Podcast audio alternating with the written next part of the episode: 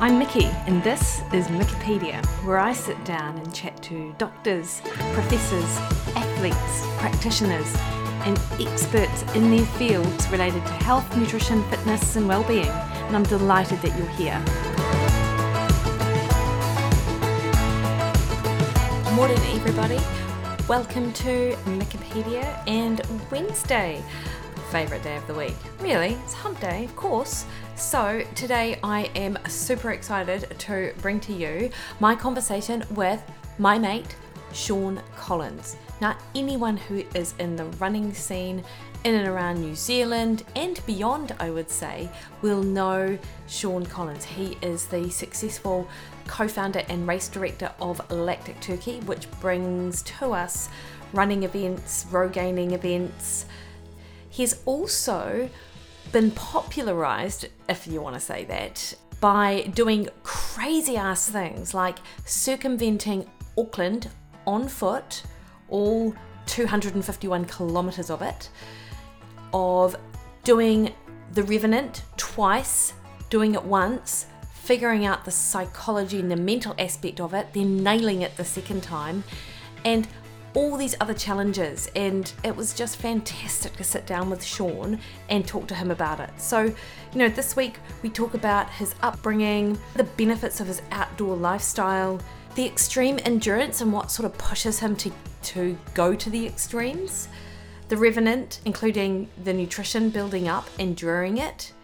And we have such a good conversation around the mental training to manage pain. And if you are an endurance athlete, you will definitely want to be taking down some notes around this because Sean brings some really practical, actionable strategies to help you with training the brain to do these events. Because let's face it, if you are in the endurance scene, you've got the fitness. It's that mental fitness which really makes the difference, or at least it seems to for me anyway.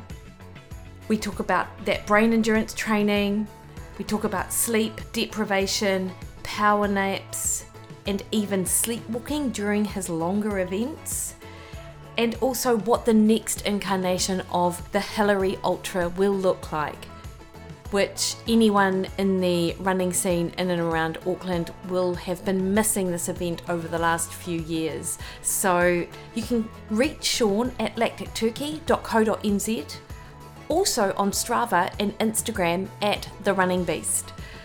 Without further ado, here is my conversation with Sean Collins.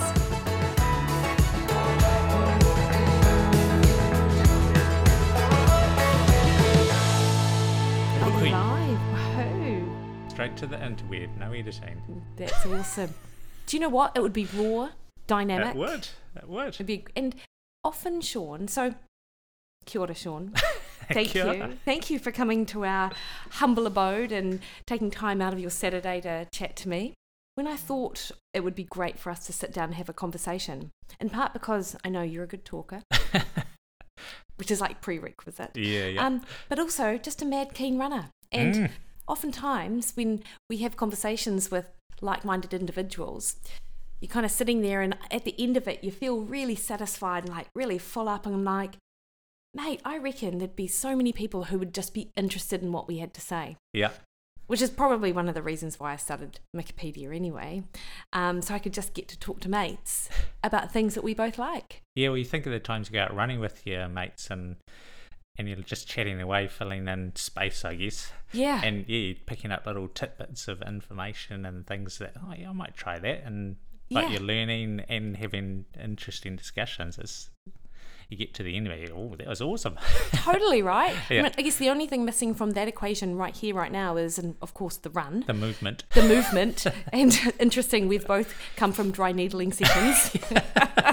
and can't move at the moment.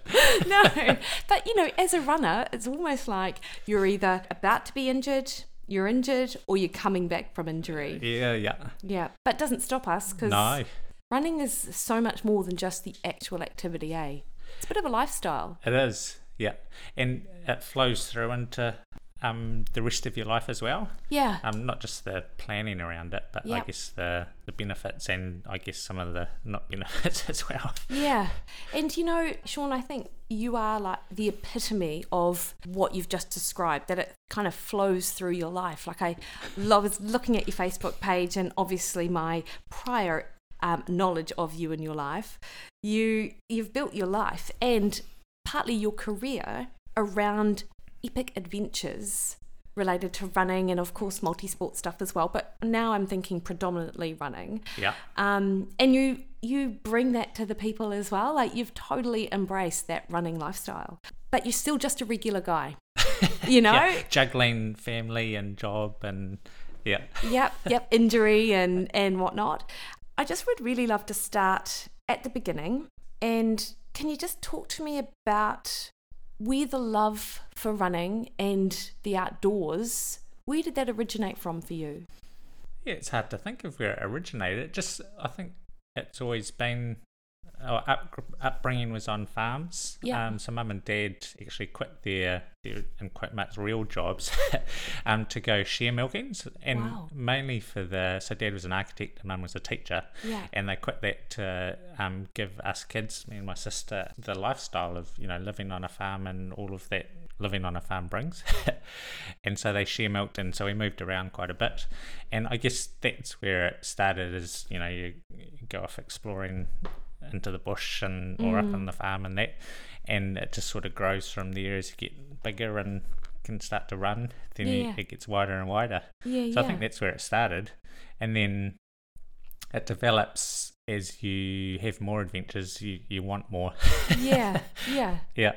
And it feels like what you've just described your parents do is the type of lifestyle that I like was that something you always wanted for your family? Because if it's not your epic adventures that I'm reading about on Facebook, it's Mad's adventure with your girls and stuff like that as well. Yeah, it is. And that's kind of been brought home recently um, over Christmas and that we took the, we went tramping with the girls and um, Zara is actually moving out tomorrow.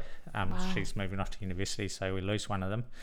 But we had this cool adventure with two big tramps Stuart, around Stewart Island, the Rakaia and um, Rakiura, sorry, and the restart walk since then people have said, "Oh, they're still are they like are you dragging them around or?" Yeah. We're like, no, they're, they're keen as, um, and they were into it. And at the end of those two big walks, they said, "Well, no more walking. we want to cruise for the rest of the holiday." But they, Yeah. yeah, they love it, and so it's quite cool that you know we haven't pressured them into stuff. They've Yeah. like naturally gotten more and more interested, and and they want to do it with their friends next summer or whatever. So, yeah, it, it's definitely something that we are keen to um, nurture, I guess, is that adventure Yeah. exploring. Yeah. Like I think about my childhood and it was very suburban New Zealand, you know, and I had little rat bags as brothers, brother and sisters. You know, with the police knocking on the door a few times, of course, the course of a childhood. And I had my nose stuck in a book until I was about 14. Yeah. And then I kind of got a little bit active on the back of friends being active. And then somehow I was just sort of drawn to it, but it wasn't because of the family upbringing. And it's not that, you know, parents are just different, right? So my parents were just, they just worked. and My dad went for walks and stuff, but certainly wasn't the real outdoorsy kind of type Yeah. which you describe um, how your parents wanted you to kind of be but also equally how you guys are and like i feel like your your kids are super lucky to have that because other parents and I'm, and I'm sure that you know it's similar f- regardless of what of the type of situation you're in but constant battles with devices and even those who are really wanting the kids to get outdoors and be more adventurous and, and go exploring and stuff there's that constant battle between technology Yeah. Yeah, Mm. and even our girls, like, s- well, when they're back at school after the holidays, they all our friends, we asked them what they did, and they just hang around at home, like watching. and that was like for the whole summer. And this holiday seemed really long for Yes. some reason because they finished early and started late. But uh, ca- our girls can't imagine like spending all of that time not actually going and doing some adventure and like just being at home the whole time. It's yeah yeah, Do you know, it's funny, like Vaz and I often talk, we're like, oh, should we take the camper out here or should we go camping here? and it's almost always a hard yes because you know you're not going to look back and go remember that weekend we went to albany mall and got sushi and i bought that top from glassons Yeah. you know it's Yeah. more like do you remember that time we went to Hanua's and we saw those really big fat poo geckos and wondered who on earth has been feeding those poo geckos? You know, like you- Yeah. that's how you build memories. Yeah, and it, and it's hard to do that initial push out the door to pack and and go. But once you've pretty much as soon as you drive out of the driveway, you're like, oh yes, Yeah, yeah. you just slip into that nice uh, feeling that you're away and you're Yeah. off somewhere. Yeah. Yeah, And for us, at least, it's the battle of the Sunday afternoon evening because, of course, you know, you kind of have to get back and get organized for the week ahead.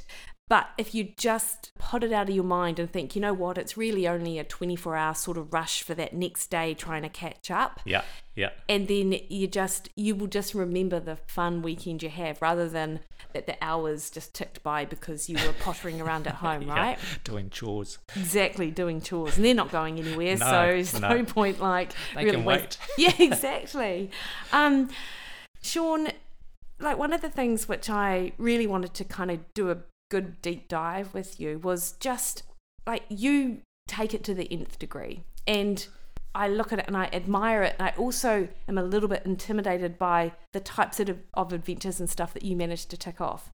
I mean, of course, you are the, I'm going to say co founder, am I right, of Lactic Turkey, who Yeah. subsequently took it over. Yeah, You know, you guys put on a number of events for people, but you had the Hillary. But as I understand it, you actually did a trillery. yeah, yeah. Yeah. So you took that 80K and you times it by three and you ran it. it had to be done. Apparently so. Um, and obviously, there's the Revenant, which you described as your bestest and most perfect run ever. Yep. So I'd love to talk to you about about that. And then, of course, last year when COVID put a, a nail in the coffin for almost every single event, and I think for you, you were planning to go to India. Was that yeah, right? so to the a race called La Ultra, which is 555 k's up at sort of 5,000 meters above sea level. So that was meant to be in August. That's right. Yeah. Um, and instead, you took yourself off for a jog around Auckland. yeah, we jog. yeah. So, yeah, yeah, you have this love for the outdoors. You, you know, your adventures. You, you do an adventure, and you just want to continue to challenge yourself. Where does the, I guess, the motivation and drive for these really long events come from for you, Sean? It's pushing the trying to find my limit Yeah. um, to some degree, but as as well as so that's I guess on the internal side. On the external side, it's finding like looking at finding new places and exploring. Yeah. and so I don't like to do a race like over and over like again the same same thing it, try and spread it around Yeah. and the yeah the longer adventures is finding that limit and just pushing you learn so much and you know it's a puzzle trying to put all the different facets of a big adventure like that or a, a big race um, to get it all perfectly right Yeah. and so each time you like tinker with something and then you you want to try again so that you can tinker on what didn't work last time so Yeah. it's, it, like, yeah and so it's a vicious circle you, you might say that you keep keep trying and trying to um, improve everything Mm. and by doing that you know that you can go longer because i did 200 ks last year so i'll do 300 ks the next year Amazing. so it just keeps going from that. And I think for me that started um, after our after our OE and came back to New Zealand, and um, a mutual mate of ours, Phil, um, invited me to do an adventure race out at Coromandel. Um, Yeah. It was meant to be a 24-hour race. And so mountain biking, kayaking, running, and you know navigation and stuff. And I hadn't been training, and I had the the Heathrow injection, so I was a bit larger than I used to be. Um, but I I was keen as to do it, and we spent hours with this horrible uh, surf ski, double surf ski that we kept falling out of. So we were like right at the back of the field in no time because we kept falling out, and that ended up taking 36 hours. Mate. And so, because that race um, either had a short year or a long year that the the organisers got into a pattern of doing, and so like I wasn't prepared for a 36 hour race. I was thinking it was about 24. But after that, then the next thing that comes along, you know, oh, I'm- I've done 36 hours and Yeah. I didn't have any experience at doing it Yeah. and I wasn't fit or like training for that. So the next thing oh, that's easy. I've already done 36 hours. And so it just sort of gets bigger and bigger like that. Yeah. And so that was a multi sport event. When I met you, Sean, many moons ago, I believe it was out somewhere in Titirangi. We were at someone's house and there was some epic kind of orienteering adventure going on. We had mutual friends and Rachel and Rebecca Smith and yep. Darren Ashmore and, of course, Phil. So, did you kind of have that orienteering multi sport background and then we just kind of moved to running or or has running always been kind of the back the backdrop in all of this? Yeah, or- running's been the main action that I've done.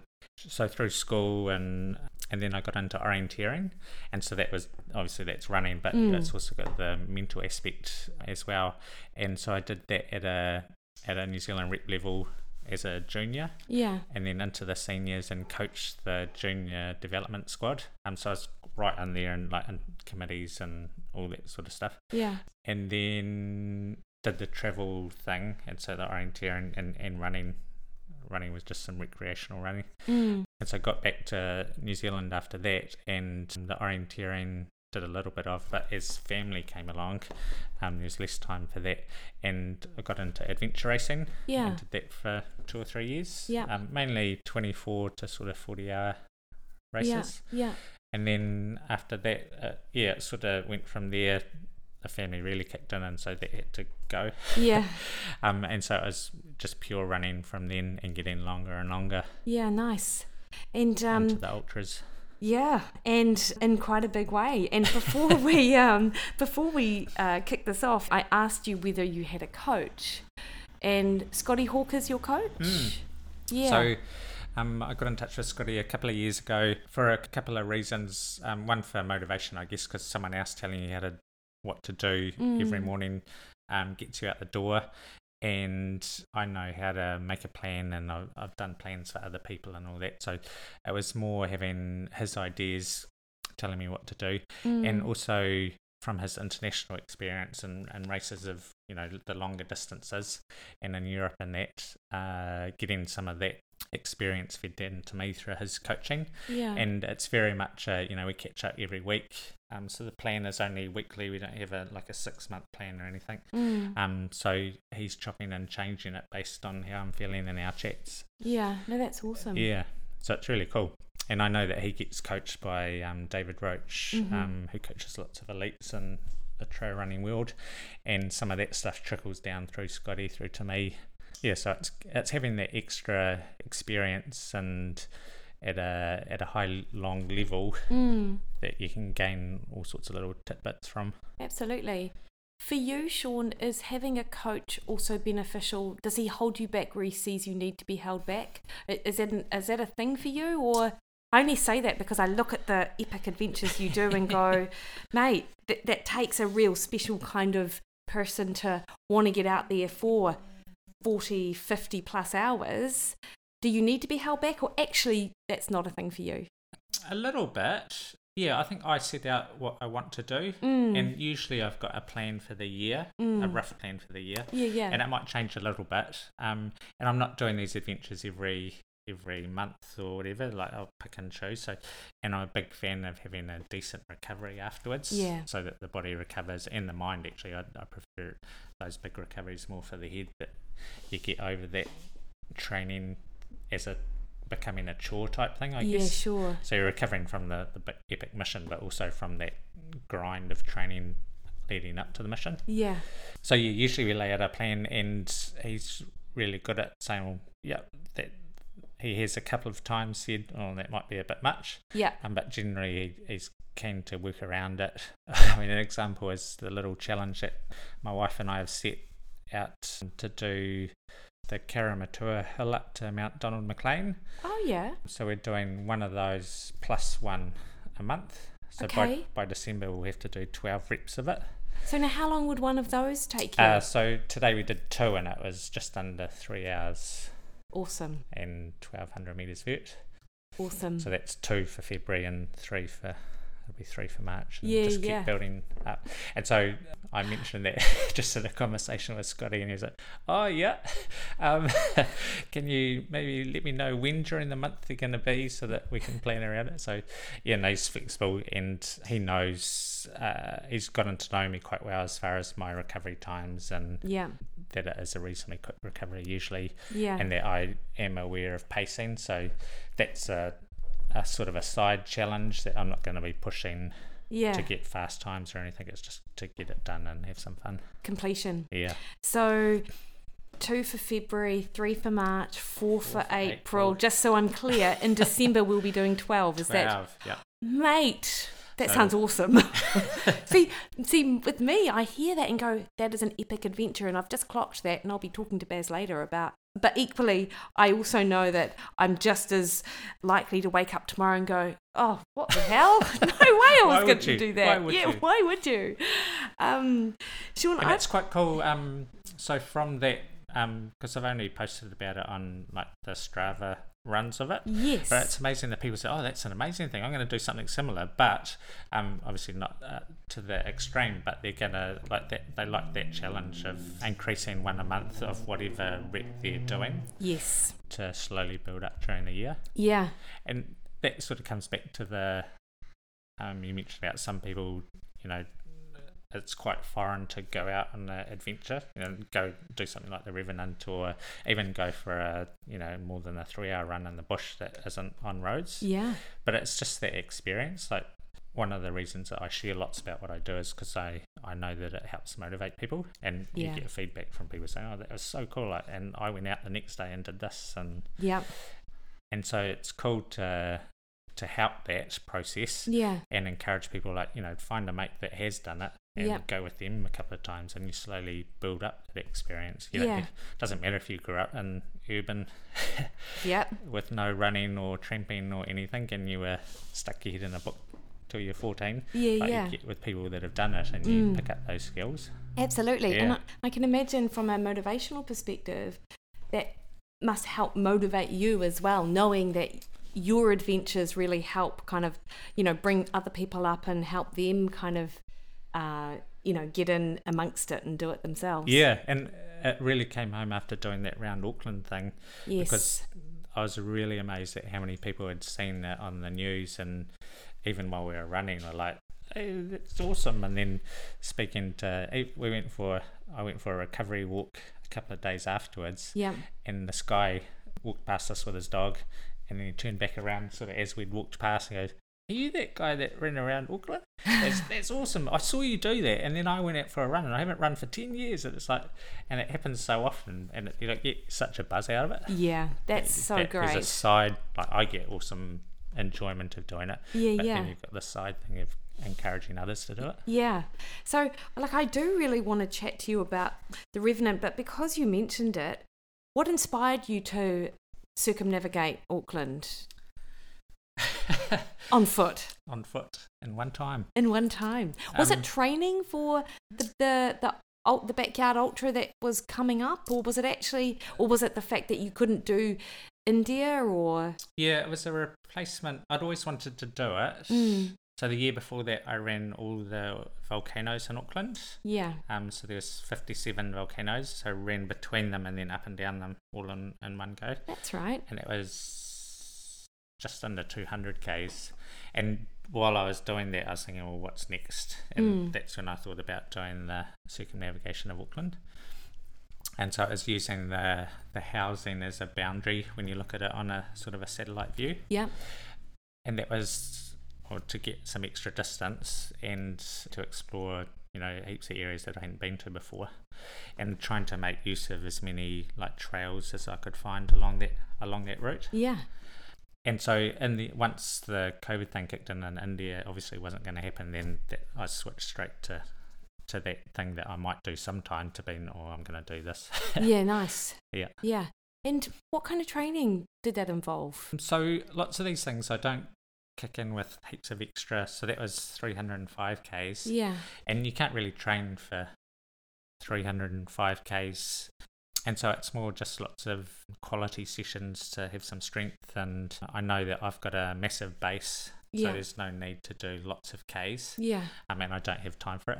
Yeah. So next, all of my training for all of these things is, you know, um, before the Auckland thing, six hours might have been the longest session that I'd done, Yeah. um, because I know that I've done much longer than that, so I don't need to train to to have that under the belt. Yeah. So it's more quality s- stairs and hills, and so that I'm strong and can just keep going. Yeah. And uh, every day do you train? Like, do you have a day off? Uh, your- Yeah, I have two days off Yeah. a week, Yeah. Nice. Fridays and Mondays. Cool. And yeah, that's pretty much. Otherwise, it's every yeah in the mornings before first wake up five o'clock. Yeah, yeah, before the day gets Yeah. started. It's the best part, really. Strength work. Ou- Outside of stairs, hills, do you hit the gym? Do you chuck some tin? What's your. Um, no, I do some just body weight stuff nice. around home. Yeah, uh, Um, and there was a time where I wasn't doing it. Just got out of the habit. Yeah. um, after like resting for a bit, and then did my back in again. I thought, oh, I it'll learn you. yeah, yeah. Um, so yeah, it's just constantly doing cool work and Yeah. um, some Pilates stuff with my wife Madeline and yeah around home yeah, nice. and staying on top of that so that I keep nice and strong. Yeah, sure. So let's switch gears and go to the Revenant. Can you describe to people what type of race this is? It's quite an epic event, isn't it? Yeah, it is, and it was modelled on the Barclay marathons. Yes. Um, some say it's the New Zealand's version of that, but there's quite a few differences that make it quite unique. Mm-hmm. So it's basically four loops that are around 50k each Mhm. and 4,000 meters vertical each. So total of 200k's, um, and it's meant to be 16,000 meters in that time. Mm-hmm. And you've got some, you have to do all of it in 60 hours, is the, but there's a 30 hour cutoff for the um, first two loops as well yeah, yeah. and then yeah, 15 hours to the next cutoff. But you're having to navigate around, so it's not a, a course with arrows following a trail. Mm. Um, you're up in the um, tussock lands and using a map and compass to get from around these 14 checkpoints. Mm. And so you do one loop of those 14, and then you come back to base and stock up with food and water and everything. Yeah. And then you go back the opposite direction. Wow. And it's self, so the difference is to Barclays is self supported. Yeah. So you, when you get back to base, you've got a bag and you do everything yourself to get ready and have a meal or whatever. Yeah, And then you head out again. yeah. So that's quite unique. And then it's an individual thing. In the first year, they had some teams of two people that stuck together the whole That's time. right. And there's only been four finishes to it now. Amazing. Yeah. And so, as I said earlier, you described this as, you know, one of your best runs. What did the training look like leading up? I mean, I know you just described your general training plan. Was there, like, what kind of hours would go in for you o- on a week by week basis, and how long were you planning with that as the goal in mind? Yeah, so it's sort of been because I did it the year before, so Yeah. it's sort of from I knew I'd go back and do it again because I knew that it could be finished. Yeah. Because you didn't finish the first year? Mm. No, so nobody finished the first year. That's I right. think uh, a lot of it was unknown. Yeah, Yeah, I guess everyone didn't know what to expect. yeah, We started at uh, like oh, I think it was like eleven o'clock and twelve o'clock in the night, yeah, and it was foggy, so you couldn't see more than three or four meters in front of you. yeah, and it was like mist. So you, you walked that four meters through high tussock that was sort of up to your hip height, yeah, and so you're instantly drenched. And so that was the start of this race that we were trying to navigate yeah, through that. And so it was just a it was just a beast of a thing. yeah, And some of the checkpoints um, people had trouble finding. yeah. Sort of once you got to the area. You're, sort, you're looking for a little lunchbox sized plastic container which has got a book on that you pull out your your relevant page so that's Yeah. how you know that you've got there Yes. and trying to like we, people could get to the general area but then trying to find this little thing Yeah. in the in the fog and rain and Yeah. it was quite full on and the thing that got so i got uh, one and a half laps um, the furthest someone got two laps but outside of the cutoff time Yeah. and then there's a couple of us that did like one and a half laps one and three quarter laps Yeah. and the thing that got to me in the end was the i think it was mental exhaustion more Yeah. than physical Yeah. because the pace you're not going super fast Yeah. but in that case because you are because of the bad weather and stuff you are navigating the whole time so you're concentrating Yeah. the whole time Yeah. and that's something that i really worked on for the year before the next one. Yeah. And so, as an event director, did you look back on your experience and, and kind of think, if this was my event, I'd do things differently? Am I Oh. able to ask? Like, like were there a lot of those kind of questions in your head and, and things going around after that first event? Yes, yeah, and Yeah. they always do it. It doesn't Mm. matter if it's a little five k run or whatever. You always think, oh, you should, could do this and this. But Yeah. in that race, um, some of the checkpoints were a little bit out as far as their placement. Yeah. Um, so they weren't quite right. Yeah. And because of my orienteering background, and there was a couple of other orienteering guys there as well. That's frustrating that you know you're in the right place, but the thing isn't isn't there Yeah. and so you get you start to like oh, start panicking mm, and it's just taking more and more of your energy i guess Yeah. and so yeah it was quite frustrating after that Yeah. because there's like uh, two or three checkpoints where they're either slightly wrong or Yeah.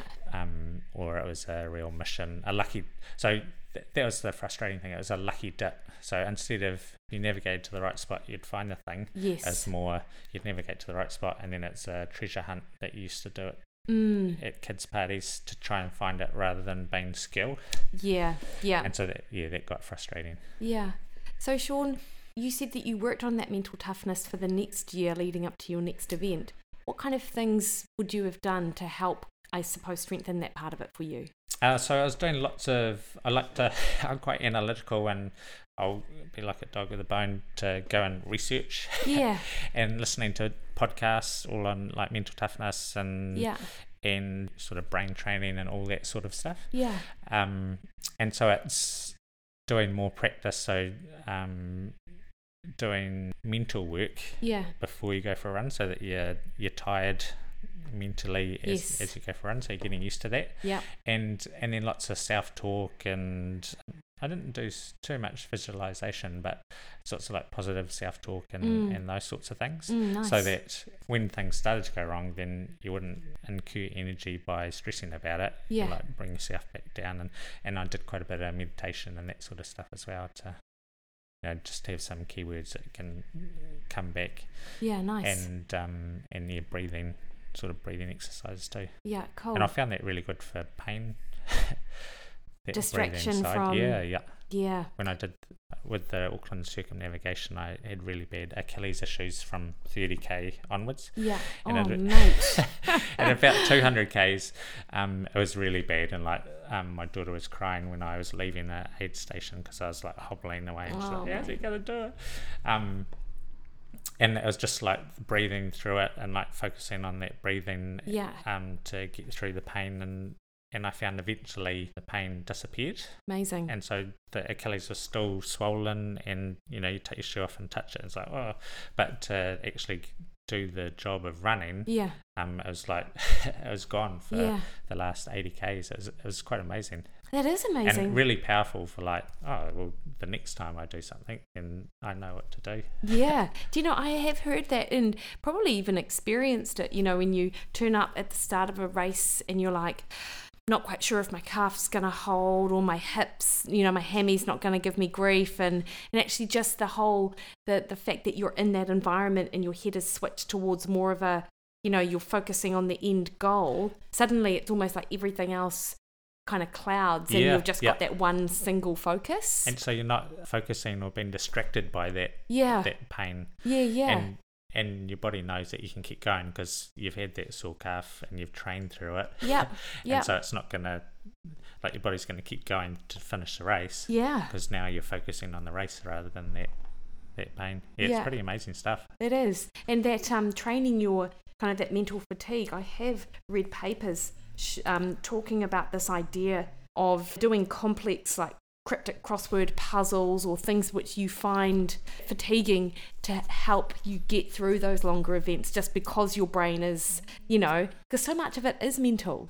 Yes, yeah. And um, so lots of the research I was doing was looking at the perceived effort Nice. and how you can. Um, how- if you do training and those sorts of things, that you're trying to trick the brain to say, "Well, actually, you're not tired. You- Yeah. you're not going to die. You can keep going further." yeah, and you know so many examples of it all around um, the research and stuff yeah, and the more you dive into it the more you see and kind of realize oh that's true actually yeah, yeah. um And so, yeah, it's trying to find different ways that you can extend your brain's thought of the perceived effort so Yeah. Mm. that you can stretch longer and longer. Yeah, awesome. I'm actually beta, um, beta testing uh, um, some devices that you can take running um, for brain endurance training. oh wow. Um, and it's all set up for cycling, but they're just getting into trying to do the same for running. Yeah. And so the way it works at the moment with these running ones is I've got two little Velcro straps with buttons in them on each hand, Awesome. and you're listening for different tones. So based on the tone, you press the right right side or the left side, or Yeah. long press the right side or long press the left side. And so the tones get faster and they switch around. Yeah. And so it scores you. And so Yeah. you as you're running, just doing your normal training, you're like mentally challenging yourself. Oh wow. And it gets harder and harder. Yeah. And so is the the idea of it as you're going along and you're you're hooked into this system and you're uh, trying to kind of score as high as you can over time the more you practice is it that kind of the more mentally kind of tough you probably yeah, you'll end be able up to go further and yeah further. yeah makes sense Yeah. yeah awesome sean it's so real you're cool. you're beta testing this right now Yeah, so what's the it's- company are you able Uh, to it's say called or- Rewire, okay and so they have the similar for cycling. yeah Um, and there's a whole lot of research behind it to develop um, these. So on the cycling one, you're looking at I can't remember what the test is called, but so it comes up, it puts on the screen a color written, yeah but the what's written, so it might say green, but it's in red, and you've got and to you say have that to it's say what what color the writing is versus what color you're seeing. interesting And so, you, but you're doing the same sort of thing, but on a on a wind train or a- yeah yeah yeah yeah, so they've developed both the cycling and the running one, and just beta testing the running one before they. And there's an app that goes with it, so you're um, you're recording your scores, um, so you can see some improvement. yeah And there's also you do a daily fatigue assessment at the start of the day, yeah um, Nice. so it's sort of it's testing your reaction time Yeah, cool. first thing in the morning, and then it matches or pairs that with you know what sessions you did the day before and how you're feeling physically and mentally and That's yeah, it's great. quite It's, cool. kind and of for someone like me who's like really analytical and loves data and stuff, Yes. it's quite cool. yeah, totally. I can just imagine so many of my clients like they're endurance athletes and they've they use HRV. Yeah, they've they've yeah. got training peaks. You know, they're all about Garmin. I'm all about Garmin. I quite like counting my steps, so that's actually my most important metric. But this would just add another element to it. Yeah, would be yeah. really interesting to combine the score of something like Rewire from what you might get a readout on your physical stress score or from your aura ring or something like that. Yes, and so the um, the fatigue assessment takes into account your like your um, resting heart rate and Nice. and yeah other data from other devices Yeah. pulls into that so that you can start to it suggests what you should be doing that day as far as um, physically but also mentally as far as doing some meditation or um, uh, like oral um, listening and stuff. Yeah, the different yeah. Patterns and things.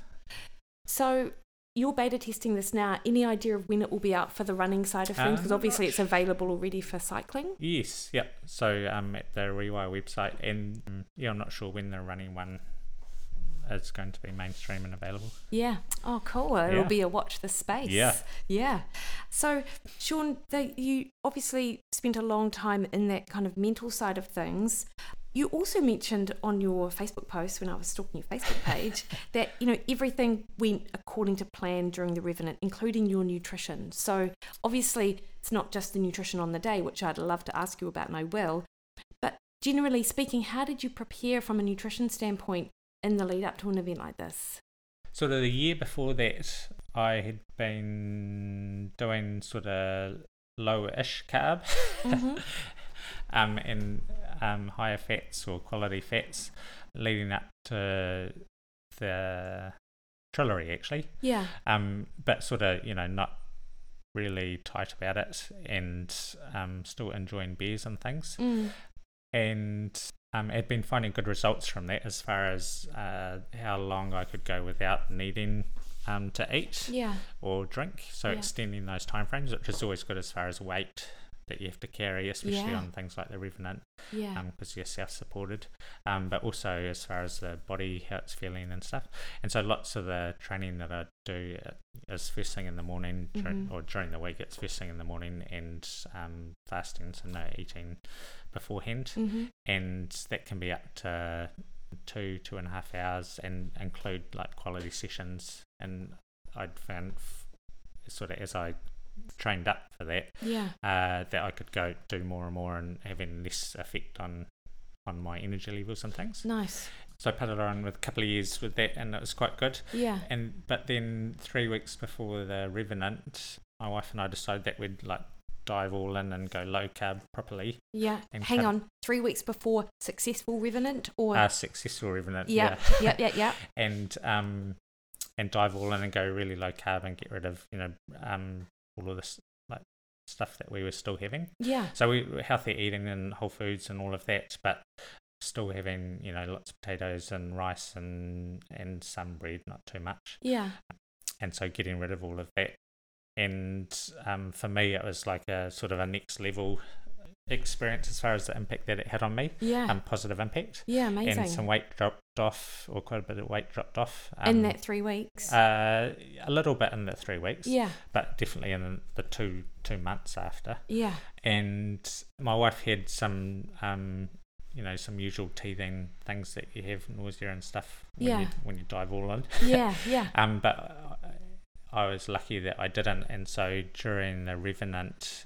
Found that I didn't have to eat nearly as much, um, so it was less to carry. But also, what I was eating, like nut, lots of nuts and, and stuff, it was yeah, it just lasted a long time and and seemed to be perfect. I had Yeah. no low low patches from no e- low energy patches Yeah. um, from the nutrition or hydration. Um, so yeah, it was magic. yeah, it's amazing, eh? So I don't think Mads will mind me saying on here that she's like people often equate keto for women as just complete no go, and as a nutritionist. I have to moderate a bit of what I say on social media because I know that if I say, yeah, keto's fine for some women, people will read it as keto is a must do for all women, you Yeah, know, and then yeah. you'll get a lot of backlash. yeah, Um, but certainly when we, did, when we were talking, Mads was like, you know, just it's really helped with her energy. And, you know, she said that she struggles to maintain her weight and this has actually helped her gain and keep on, you know, muscle and undoubtedly would be beneficial for bone and, and stuff like that. So I think people are quick to, dis- to um, bash keto for women yeah, but actually for some people it can really benefit and equally of course for a guy there's almost less question really and particularly in light of the types of events that you do sean yes. you know yeah. the longer it is the more suited it is to do a ketogenic approach you know you are able to delay the use of glycogen once you adapt and you know it sounds to me like that low carb and that extended aerobic base really lent itself well for you once you kind of went all in yes. that yeah. actually it was a pretty quick shift for you. Yeah, and I think that was the difference maybe between Madeline and I. uh, That I was all right with it, 'cause- probably because I already had been doing lots of stuff Yeah, first thing in the mornings without without food. yeah, Um, yeah, so it just seemed a natural progression nice. to get those next levels. So now I'm going to ask you, obviously, as a nutritionist. So what would your typical day look like in terms of food? So in the morning, it's like eggs or like no grain cereal. Yeah, good smoothie maybe. Yeah. When you say good smoothie, what's in your good smoothie? Ooh, Yeah. Do Um, you know, or is it Mads's no, magic keto? usually it's me making it. oh, nice. Um, so uh, lots of different nuts, Yeah. um, coconut oil, banana and berries. Nice. And then maybe a couple of dates, but Bit delicious. yeah. Yeah. And so prior to that, you probably would have gone for a run. And do you get up and run, or do you get up coffee and run? Do you- Uh, no, just get up and run. nice. Yeah. Yeah. Yeah. And Yeah. yeah, come back and then have a coffee. Yeah. And then usually half an hour or something later. Have Yeah. Something to eat. Then what's the ne- when's the next time you eat after that, Sean? And, and what Uh, What or would it'd you be normally- lunchtime, Yeah. and it's usually like salads and different things. Nice. Yeah, sometimes it's a bit tricky. So when I'm working in the office, which is um, my boss's house in Yeah. town, Yeah. um, then lunch is whatever. Um, so we get lunch there, which Yeah. is quite cool. Yeah. But you know that would be outside of. Um, there'll be carbs in there, Yeah. Yeah. and I just have it because it's Yeah. free and I'll take it. Totally. I get, yeah. I'll just have a smaller portion of it than Yeah. everyone else. And then um, dinners is, yeah, we try and mix it up with all sorts of things, but Mel and I will have um, kumara or pumpkin or whatever instead Yeah. of um, potatoes that the girls might have Yeah, nice. and quinoa and, yeah. Yeah, that sounds great. And I think, you know, you've really described like quite an appropriate approach for someone who does the amount of training that you do as well. And people often mistake the idea of keto and endurance athletes as oh, absolutely no vegetables, no carbs, no tomatoes, no onions. Like on it, like people won't go near a tomato. um, but because you know, ke- it's a it's ketogenesis. It's your body in that ketogenic state, which in part is all about the glycogen depletion. So you can still be in ketosis, and I don't know whether or not you measured, and actually you don't even need to, when you are going out and doing the type of training that you're doing. And that's the difference between an athlete and a sedentary person, I think. Yeah, yeah, yeah. And so, and, dur- and during the longer stuff, then I'll hook into some gels or whatever I Yeah, need nice. to. Like, not shy to Yeah, do that while I'm exercising. yeah, It was quite good listening to your um, discussion with Zach Bitter yeah, around that. uh, He phases things so that it's not like total no carbs. It's sort of up and down depending on where he's at with his training and racing. And yeah, totally. So what is what did the food look like for you on the Revenant? I had quite a big bag of nuts and dried fruit that I nibbled on, Yeah, nice. and then I'd have some wraps with nut butters in them, spinach. yeah. um, What by itself? by itself. Oh yeah. Um, and I so I had a bag of spinach in- in my support bag, so that when I got back, I'd have something. And it- that was amazing. And people laughed at it because they'd see me eating this, like, shoving the spinach in. yeah. But it's so nice after being, um, you know, having sort of racy, racy food to have Yeah, something yeah. fresh and crunchy and Yeah. green. That was really good. Um, and then like uh, just a can of tuna and yeah, some nut butters and things. yeah. But your stomach was completely fine? Yeah, yeah, Amazing. no issues at all. Um, yeah. And I've got a reasonably strong stomach in that respect.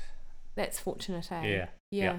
And your did, were you on a regular schedule with regards to fueling, or did you do it as by Uh, feel? no, it was as I felt like it. Yeah. Um, I'd be aware of how much I'd taken out on, so I had a big plastic bag for each loop. yeah, cool. Yeah, And um, Just swap so it yeah, I over? was sort of making sure that I was trying to get through that whole big bag of stuff. yeah, nice. Um, I was mixing yeah water and tailwind because it was really hot. yeah, Um, so using Tailwind as the as the drink, and I make up a. I have one bottle that's a really concentrate Tailwind that I just Yeah. take sips of and Oh, then wash cool. it down with some water, yeah, that's great. um, so that I can refill the water bottles heaps and and not have to worry about the Tailwind yeah, bottle heaps. yeah, that's great. And is it that you felt great the entire time, or were you just that actually you were just super happy with the management of how you felt, and at Uh, the end of it, it was awesome, Yeah, I think I actually felt great for most of it. amazing. Um, usually in those things, you you have ups and lows and highs, Mm. and and you get used to the lows that you know just to keep pushing because you come out of it and Yeah. and have a high. Um, but in that one actually, I, was, I don't think I had many lows at all. yeah, Um, I did the first lap and a half with Tom Hunt. Um, Yes. so we sorted together, and then he exploded yeah, and um, had stomach issues yeah, and was like cramping all over. And after that, I was by myself for the rest of it, so another two and a half, two and a half laps. So yeah, that that management side of that, and uh, just feeling good the the whole way. yeah, Yeah, that's why I say it was my perfect. yeah, Because everything just seemed to go right. Like the legs didn't cramp or or feel too tight. You know, there's there's fatigue, but Yeah. not like damage. yeah, Um, and the nutrition was good. The lots of people struggled with the heat yeah, and my heat management was great. Like every opportunity I got, I'd dunk uh, my hat into the cool streams awesome. and a Thera or something and, and put that on and that would keep me going. Yeah, And people just weren't doing that at the start and that accumulates that, that heat side of things and, Yeah. and then whammo, you're, you're um, struggling. yeah, And so that was perfect. And the sleep, um, the sleep was probably the one thing that could have been a little bit better. yeah. So how do you manage that on an event like Revenant? because I've done quite a few of those big things that Yeah. I know that I can um, keep going and then I'll take a five minute power nap, like wherever on the side of the track.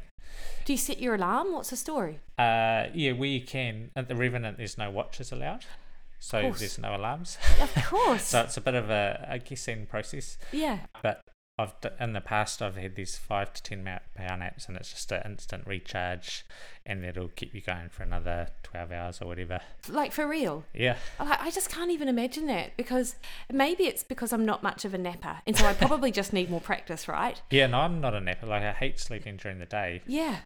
but the instant energy that you get, uh, and it was most pronounced during the Trillery, about 26 hours in, Yeah. um, I was uh, sleepwalking effectively, and I was starting to walk off the Yes. side of the track, Right. and I had some people um, supporting me and like running with me, yeah. um, or sleepwalking with me, Yeah. and I said, no, I've got to stop and have a sleep, and these guys hadn't um, seen this before or done this long stuff before to know that it happened. Yeah. So they said, "Are you sure?" Like, and so no, I need to. So I just lay down across the track, literally with my head on my pack, Yeah. and said, "Wake me up in five minutes." And they're like, "Only five minutes?" And then um, they sort of five minutes later, which felt like half an hour to me. Oh, bless. Um, they softly nudged me, like, "Do you want to wake up?" yep. And I got up and took off down the Karamatoa Hill, yeah. and they were having trouble keeping up, and they just like afterwards they said they saw me and they thought because they ran t- to meet me Yeah. and said, "We thought you were out there. That that was it." But after that Oh, Amazing. sleep, you were like, "You were gone. We couldn't keep up." Right. So so I wondered how people manage stuff like that during an event that is so long and of course much more challenging if you don't have a watch. Did you just have to like when you knew you needed to stop and sleep? Yeah. Did you just do it? You just had it and and hope that you didn't cark out. Um, I'd Hours, take yeah. some layers off so that, that the cold would wake me up yeah, eventually. nice. Yeah. Um, the first year I had a sleep on the side of a hill, and I kind of had my hand up looking at the moon to try and work out like, well, the moon's moved this much, so Yeah, yeah. that might be half an hour, an hour or something. yeah. but it wasn't very scientific. I had no idea how long I slept. But, but yeah, I'm pretty sure that they were sort of five to 15 minutes max, That's awesome. and then you get up and you're away. Yeah. But I think I left it too late, so that's why I say um, yeah. I had some wicked hallucinations Interesting. and more vivid and hard out than I've had in the past. Yeah, yeah. And so I think that probably slowed me down a little bit. Um, Yeah. so sleeping a little bit earlier might have been more Yeah. beneficial. Yeah. What kind of things were you seeing? Can you can you tell? Uh, yeah. So it started off uh, running up a, a f- like a four wheel drive track with lots of dry grass and Yeah. the, the ruts of it, Yeah. and that dry grass is like you know it's broken off and it's lying on the ground, sort of just crisscrossed or whatever. As if s- someone's, but that would s- as I was making my way up the hill, it would start to form structures, so it's like nice shapes. Oh, I yeah. thought, oh, that's pretty cool. Like the the bugs or beetles or something have like moved the Yeah, the yeah. dry grass stalks into shapes Yeah. and then it became like full on scenes, like a, a little town made Oh. out of these, Amazing. and and then it became writing and stuff. That's when you And like knew. you're thinking, uh, these bugs aren't these this smart. and then yeah, just seeing thing like a rock in the distance, you Yeah. think, oh, that's a person cheering me on. That's what he thinks, and you get up there and it's a rock. yeah, yeah, yeah.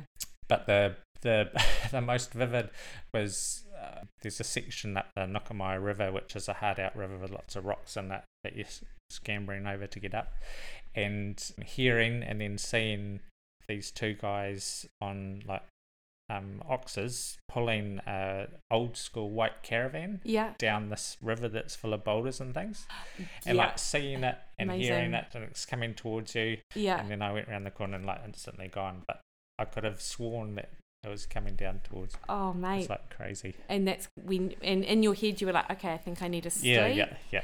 Yeah. I think Yeah. you've reached your limit. Yeah. yeah. And caffeine. Any caffeine. Uh, only through the tailwind. Yeah, yeah. Yeah. Yeah. Okay. And so I have a use the caffeinated stuff yeah. um, at that time yeah. to keep going a little bit further. Yeah. Do you know, I've um, recently just chatted to Fleur Cushman from Currens, who is the, that's the New Zealand black currant supplement. Uh, yeah. And I feel pretty sold actually after talking to her about the potential benefits for athletes in your situation because of the so much of the research supports its anti-fatigue, increases oxygen in the in the muscles, helps with alertness and, and things like that. Dougal Allen just just used yeah, it yeah. as part of Oh, his so he- coast to coast win Oh, cool. as Sam Manson, I think he came second. He also Yeah. is a current ambassador I reckon, Sean, if you're looking Oh, for yeah. anything to add to your uh, repertoire, you should reach out to them. Yeah. Yeah. Yeah, because you're always looking for more natural ways of n- not just staying awake, but being alert and, Yeah, yeah, totally. Mm. and being onto it um, Yeah. so that you're not making bad decisions. that and that for something like The Revenant, where so much of it is based on your decision Yes, making, Yeah. so important, eh? And that decision might be the navigating side of things, but then and other um, more like solo missions or whatever, it Yeah. might be being alert to not fall down a cliff or whatever. Hundred percent. Yeah. Yeah, for sure. So you had the Revenant, then I believe did we go into COVID, go into lockdown quite yes. Yeah. Yeah. Yeah. A couple of months later. A couple of months later, you had your circumnavigate Auckland and then Riverhead relapse was you that was that was postponed, I believe, yeah. wasn't it? So the first time it was meant to happen in April, that's right. oh um, that's like a right. week- so a week after lockdown, Yeah. and then we s- rescheduled it to August, and lockdown was two days before it. That's right. and so postponed again. Um, so hopefully this April, maybe fingers crossed, and touching heaps of wood around here. Yeah. Um, that will be on. But there was the Big's backyard sort of virtual event that we did in October. that's right. That and how was that? Uh, so that was great. It ended up being my Achilles again that that stopped me. Yeah. So the Auckland circumnavigation really flared that up because there was so much more road, like Yeah. pavementy stuff. It was Yeah. more urban. It makes a massive difference the terrain you run on, eh? Yeah, it does. Yeah. And I've got one leg longer than the other, like um, reasonably significantly. Yeah. Um, so all the terrain stuff that I do, it, it's not noticeable. But yeah. we think that because it's more pavement, then that difference is throwing out my body in lots of different ways. Yeah. And so that's putting or eventually pressure on the Achilles. Yeah. Yeah. So I've got orthotics to correct that balance now, and, and now we're trying to untangle the the calves and tightness Yeah. to hopefully get that right again. yeah. Nice. Sean, you mentioned your challenge that you have with Mads, which is awesome. yeah. And you've recently come back from a big kind of challenge with Matt Bailey. Yes, yeah, a little adventure. And so I want to do a lot more of those this year. So the next race that I'm focusing on, uh, the Blue Lake Challenge, 24 hour challenge. Yes. Yeah, so I want to go as far as I can in that. Yeah. I did it in 2018 Awesome. and I sort of wanted to do a mile to get the, you get a, a pit flask belt buckle as Oh, the um, trophy fabulous. for doing the miler. Yes. So, so that's what I focused on, and I stopped when I pretty much just after I'd got to the mile, so you could have actually gone further. and that was in 19 hours three quarters. So I still had some hours to go. oh, yeah. Um, so I still think that the there's a the trophy called the Claw for doing 200 k's in the 24 hours. I've seen that actually. Someone Yeah. posted, someone tagged you in a post on Facebook. they did. yes. They laid down the challenge. They did.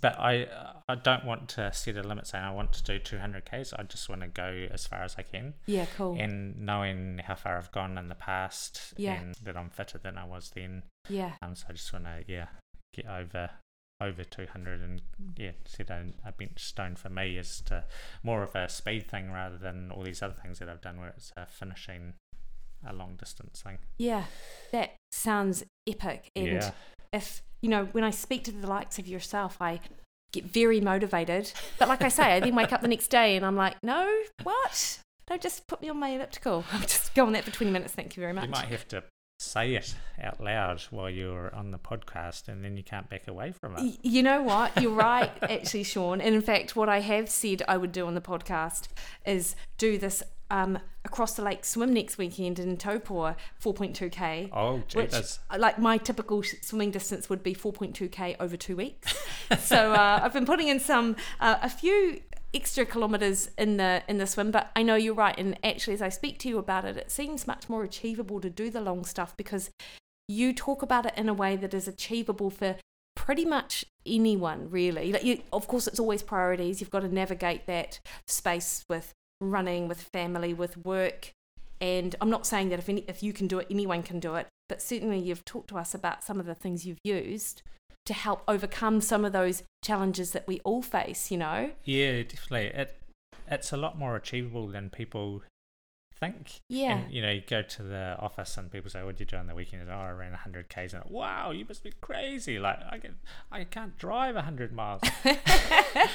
and um, but it is like it's those slow steps to build up the distance Yeah. and, and the tools. Yeah. Um, we had the Tarawera Ultra Marathon and the, the weekend been just before, and some people that I know are doing it mates, and that is like ramming home to them beforehand, like you know, just tick off the basics: food, Yeah. nutrition, pace at the start, and Yep. and the rest of it will look after itself. And so it's it's having that in the background, those Yeah. that, that knowledge that your body can just keep going and going, and Yeah, you don't for have to be sure. a superstar. Yeah.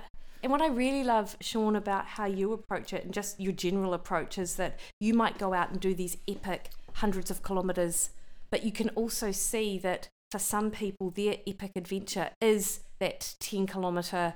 10 kilometers on the trails or you know uh, you know doing park run every saturday you know you Yeah, really yeah. see the challenge for so many people and you motivate so many people on every level which is awesome Yeah, and and that's what motivates me to organise the event side of things. yeah When people ask like, why do you organise events, and it's all about getting giving people that opportunity. yeah And I guess uh, a lot of the time, because lots of our events are sort of off-roady and adventure um, as opposed to road events and things. yeah And so it's giving people a safe environment where they can stretch their um, their limit of where they've gone or what they've done in the past yeah and it's so rewarding to see people do that. They might do, or when we hit the Hillary Trail, they'd do the 16k, and that was Yeah. their first trail run. Yes. And then they do it, and they're like, "Wow, that was awesome!" And then they do other events during the year, and then you see them they've jumped up to the the next distance, yeah, and then or- and some of them might jump up to the the 8k ultra, yeah, amazing. and they come back and like. Like I, s- I remember you two years ago, and Yeah, I, yeah. I saw you at the finish and thought that's awesome yeah, after seeing that at the start and thinking, oh, this is going to hurt. yeah.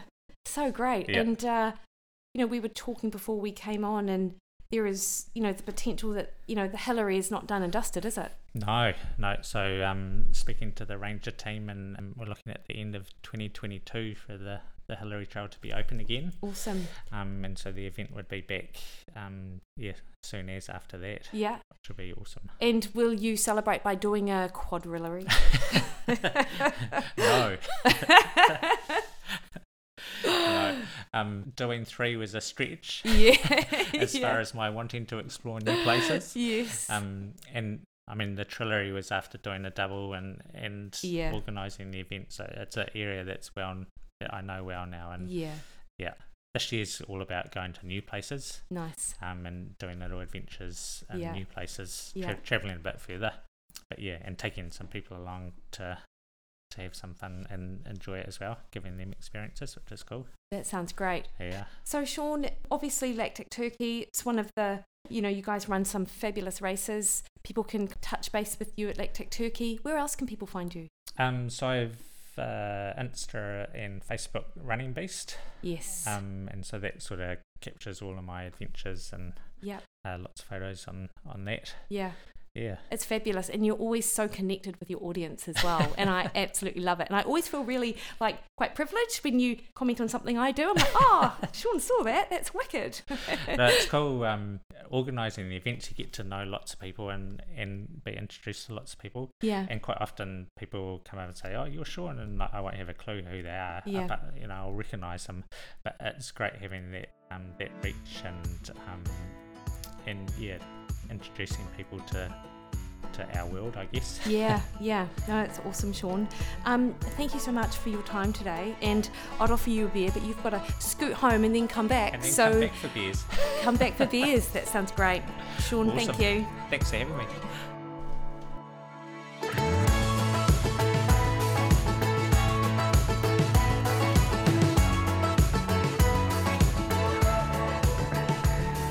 Okay, team, I hope you enjoyed that as much as I did. And anything that we discussed that will be useful for you to know will be in the show notes. So absolutely check them out for some of those links that we talked about. And as I said, you can catch Sean at The Running Beast on Instagram and over on Strava.